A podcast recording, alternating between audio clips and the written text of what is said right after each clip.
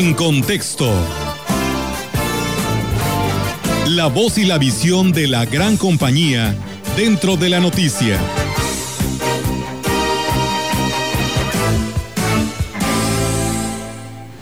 Éramos muchos. El carrusel de aspirantes a convertirse en el abanderado de Morena para la gubernatura del Estado es una muestra de que el partido en el poder se ha convertido en una copia, mejor dicho, una copia refinada de aquello que tanto criticaron sus ahora militantes y dirigentes.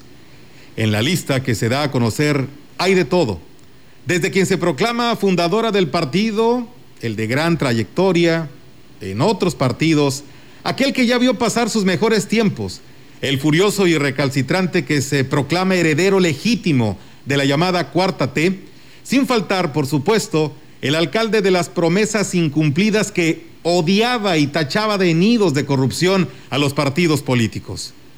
También hay uno que otro nombre desconocido hasta hoy por la gran mayoría de los morenistas.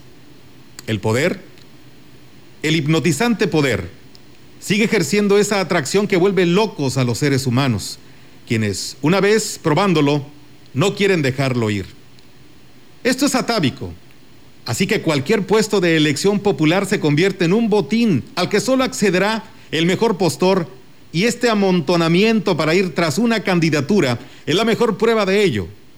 Atrás y chiquito pudieran quedar los tiempos de Murillo Karam. ¿Quién no lo recuerda?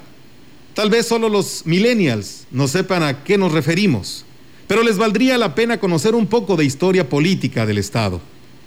Todos los aspirantes, en mayor o menor medida, han iniciado sus esfuerzos por lograr la ansiada posición del candidato. Pero, ¿sabe usted cómo?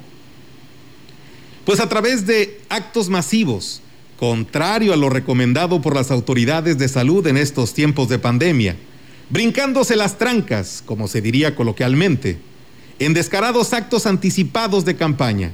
Lo lamentable es que las autoridades competentes, llámese INE o CEPAC, por desgracia no ponen un alto. Y si en alguna ocasión lo llegan a hacer, resulta por demás tardía.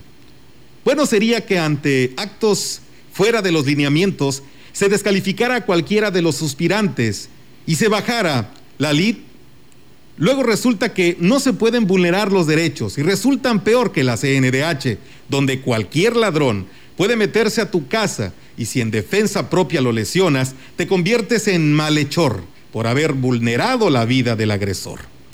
Ante esta situación, lo deseable es que la autoridad actúe en consecuencia y meta en cintura a todos los actores políticos a fin de que se ciñan a las leyes. En verdad, hace falta un golpe en la mesa para poner orden.